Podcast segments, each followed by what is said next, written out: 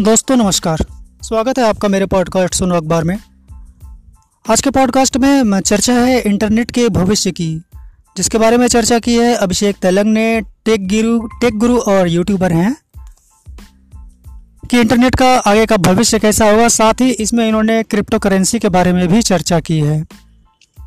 Corona काल के पिछले दो सालों में जीवन में बहुत कुछ बदल गया है। ऑफ़िस अब हमारे घर में है।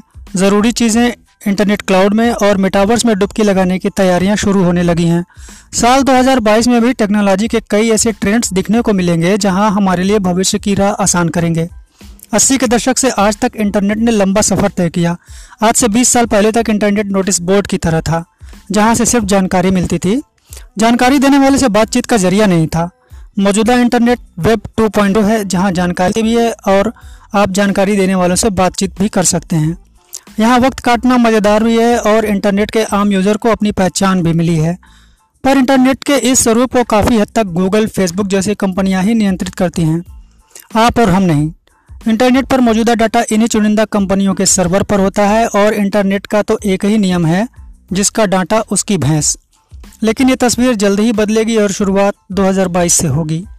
इंटरनेट के भविष्य या वेब 3.0 की शुरुआत हो चुकी है। इसे दुनिया डिसेंट्रलाइज्ड वेब के नाम से जानती है।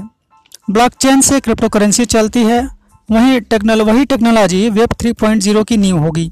ब्लॉकचेन टेक्नोलॉजी में भी कोई भी डाटा किसी एक यूज़र के कंप्यूटर या किसी एक कंपनी के सर्वर पर नहीं होता, बल्कि दुनिया भर के लाखों करोड़ों कंप्यूटर्स में थोड़ा थोड़ा बटा होता है।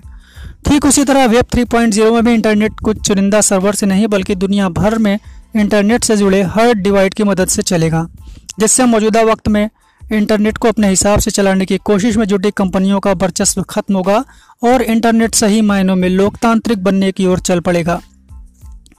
3.0 में एक खूबी यह होगी कि इसे हैक पार कर पाना लगभग नामुमकिन हो जाएगा, क्योंकि हैकर्स को एक छोटा सा डाटा चुराने के लिए दुनिया भर के लाखों कंप्यूटरों को एक साथ हैक करना पड़ेगा। 2021 के ख़त्म होते होते टेक्नोलॉजी की दुनिया से ताल्लुक़ रखने वालों का एक नया शब्द सीखा मेटावर्स हम में से ज़्यादातर लोगों के लिए मेटावर्स समझना वैसा ही है जैसे अस्सी के दशक से पहले इंटरनेट था। फेसबुक माइक्रोसॉफ्ट जैसी कंपनियाँ मेटावर्स को वैसा समझाना चाहती हैं जैसे मार्वल की फ़िल्मों में आयरन मैन कमाल दिखाता है। 2022 और आने वाले कई सालों तक मेटावर्स हमारे जीवन का हिस्सा रहेगा। सबसे ज़्यादा असर गेमिंग की दुनिया में देखने को मिलेगा, जहाँ अब वर्चुअल ऑर्गमेडेड रियलिटी जैसी टेक्नोलॉजी का सही मायने में उपयोग हो सकेगा। वहीं ई कॉमर्स प्लेटफॉर्म पर भी मेटावर्स धीरे धीरे छाएगा।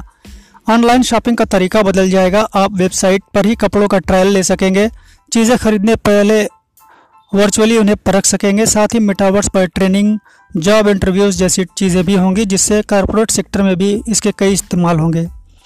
क्रिप्टो करेंसी अब कोई नई बात नहीं रही। हम में से कई लोग इस भविष्य की कुंजी में निवेश कर रहे हैं या करना चाहते हैं।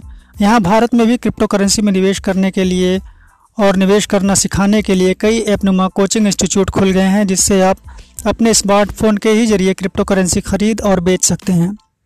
2022 में क्रिप्टो करेंसी के क्षेत्र में जो सबसे बड़ी बात होगी वो ये कि भारतीय सरकार क्रिप्टो करेंसी के बारे में क्या और इस किस तरह के नियम, कानून लेकर आती है।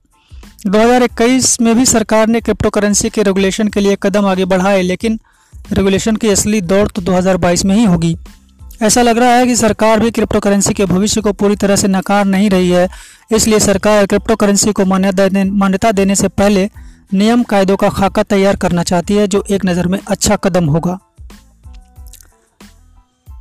तो ये आज के पॉडकास्ट में इंटरनेट का भविष्य और भारत में क्रिप्टो करेंसी के भविष्य के बारे में एक लेख था, जिसे मैंने आपसे साझा किया है।